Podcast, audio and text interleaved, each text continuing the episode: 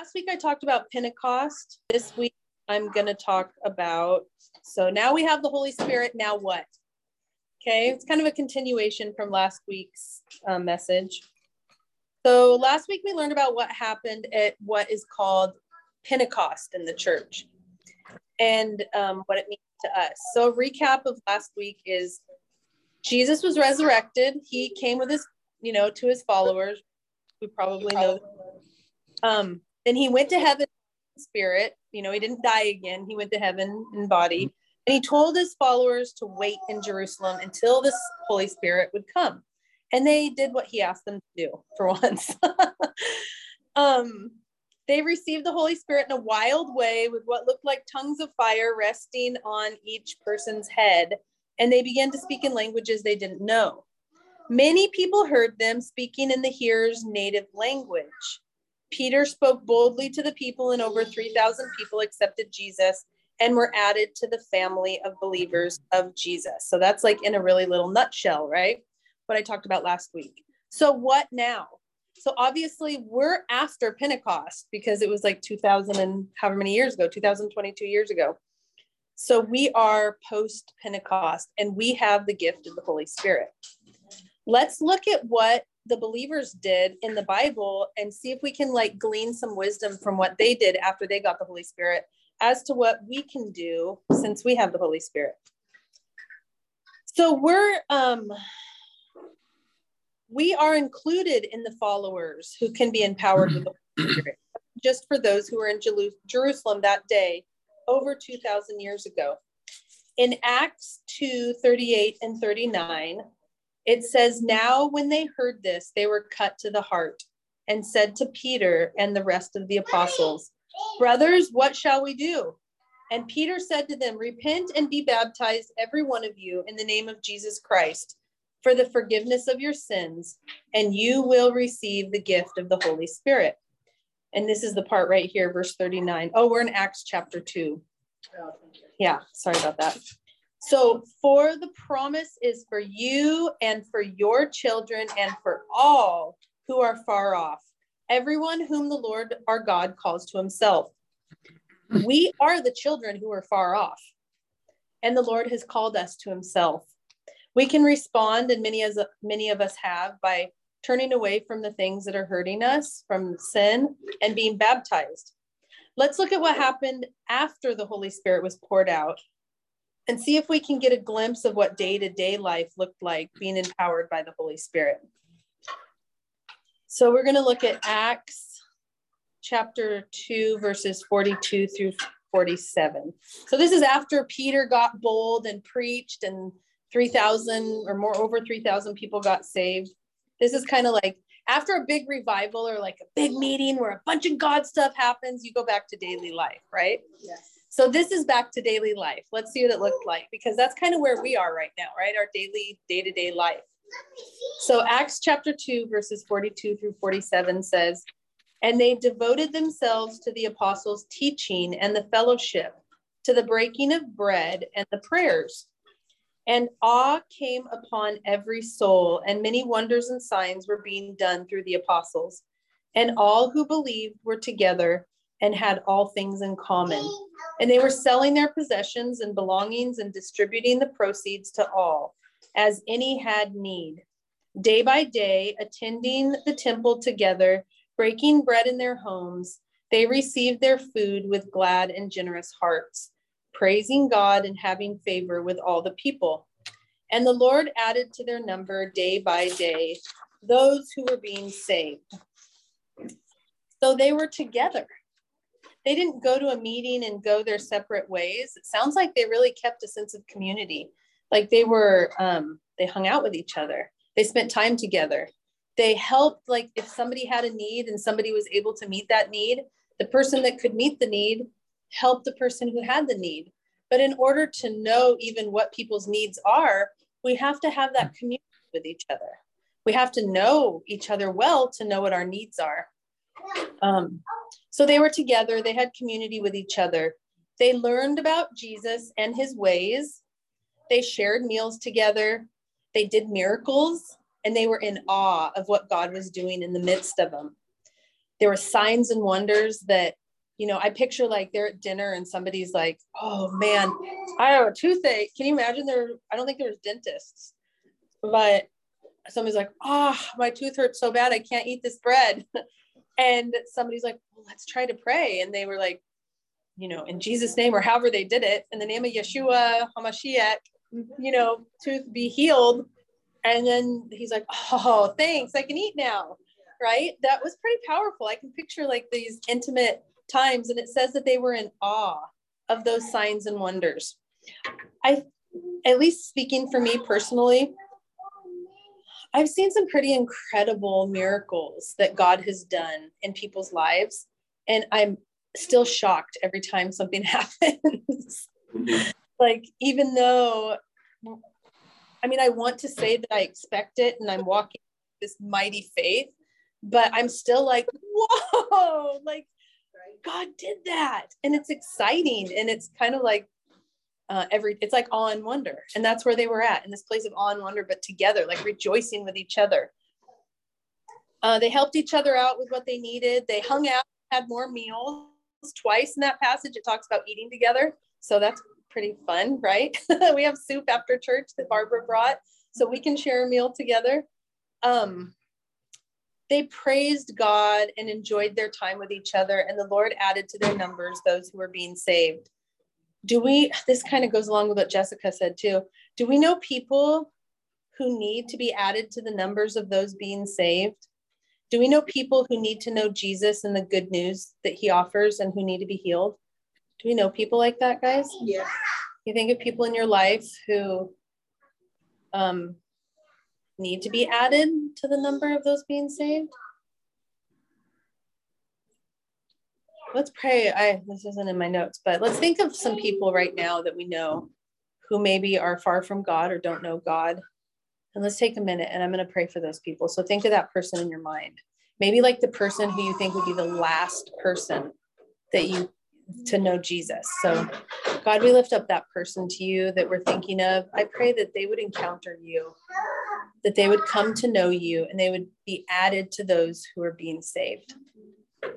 That you would heal their bodies, that you would heal their minds, that you would heal their hearts of the hurt that they've experienced.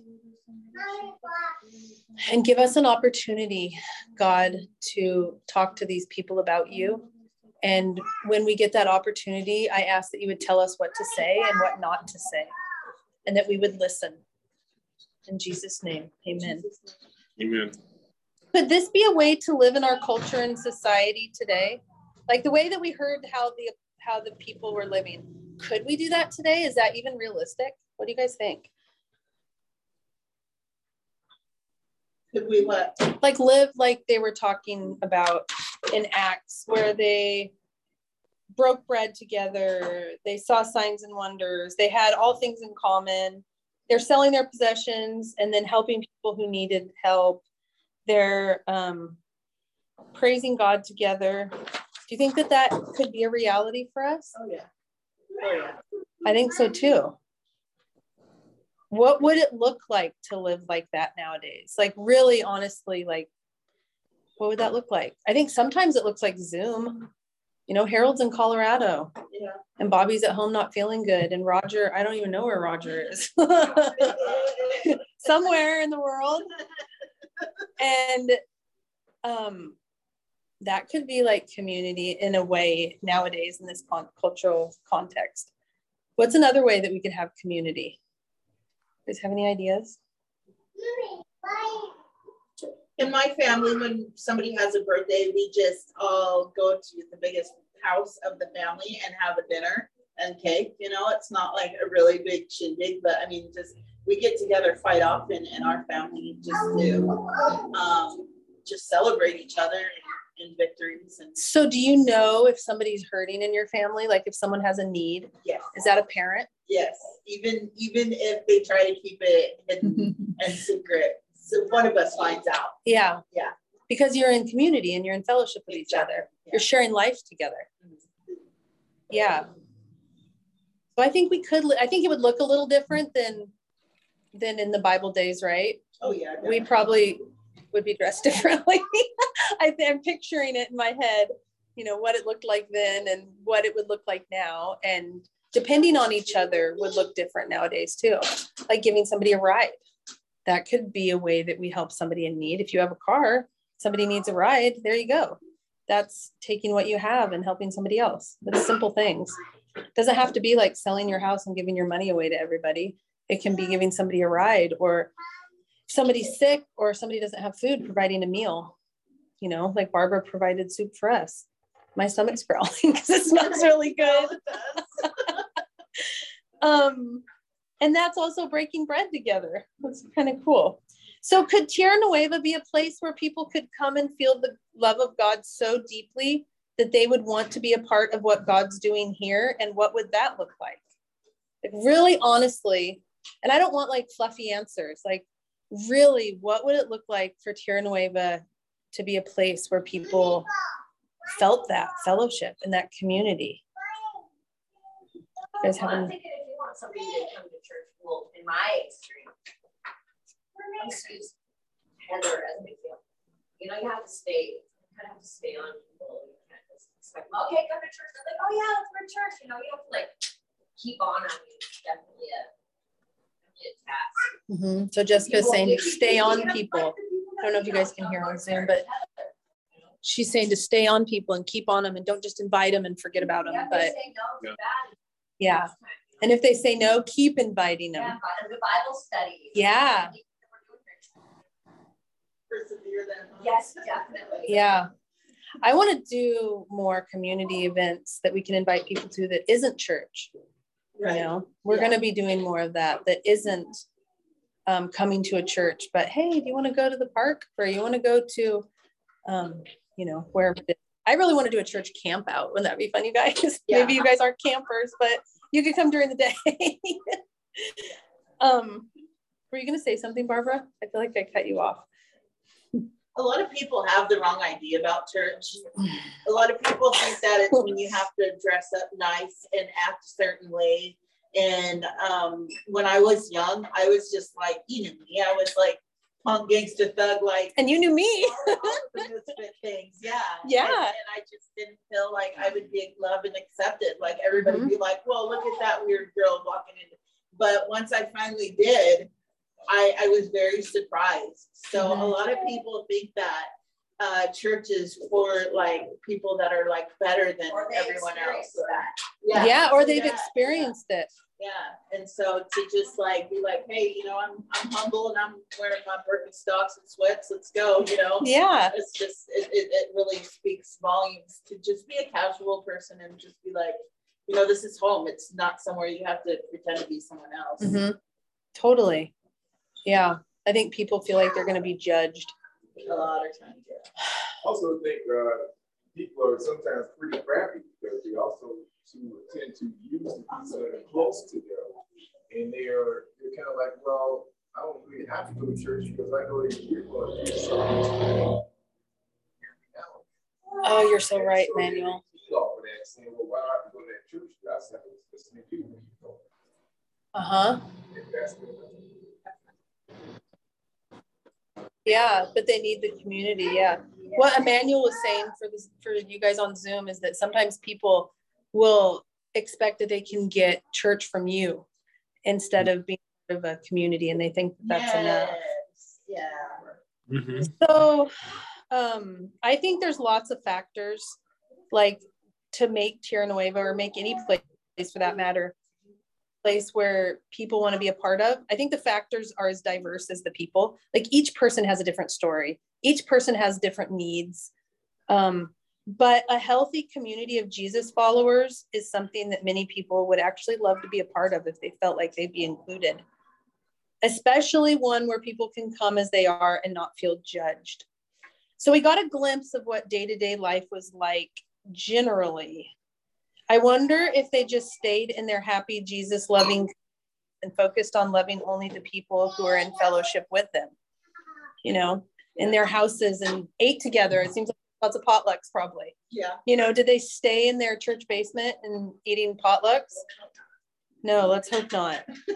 so let's see what happens next. So now we're going to go over to Acts chapter 3. When the Bible was written, there wasn't chapters and verses. So sometimes, like a book of the Bible is cut off at the end and you think that's the end and then the, like two ended now three starts another one but really it was all written together and they add chapters and verses so we could find our way in the Bible.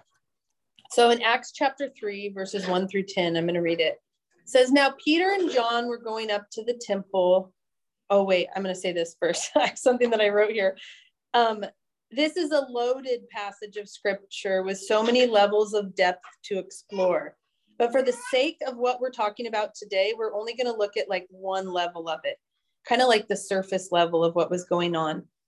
Someday maybe i i would actually love to speak on this passage more in depth because i think there's tons of like treasure in it to be mined out. But um, so Acts chapter 3, verses 1 through 10, it says, Now Peter and John were going up to the temple at the hour of prayer, the ninth hour. And a man lame from birth was being carried. Means he couldn't walk. It's not like he wasn't cool. um, a man lame from birth was being carried, whom they laid daily at the gate of the temple that is called the Beautiful Gate, to ask alms, which is like money, of those entering the temple. Seeing Peter and John about to go into the temple, he asked to receive alms. And Peter directed his gaze at him, as did John, and said, Look at us. And he fixed his attention on them, expecting to receive something from them. But Peter said, I have no silver and gold, but what I have, what I do have, I give to you.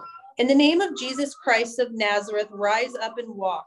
And he took him by the right hand and raised him up and immediately his feet and ankles were made strong. Yes. And leaping up, he stood and began to walk and entered the temple with them, walking and leaping and praising God.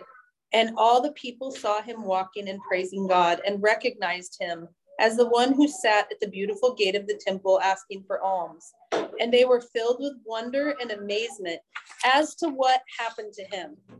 Yes. So Spirit filled life is a life that goes out and has encounters with people who need a touch from God.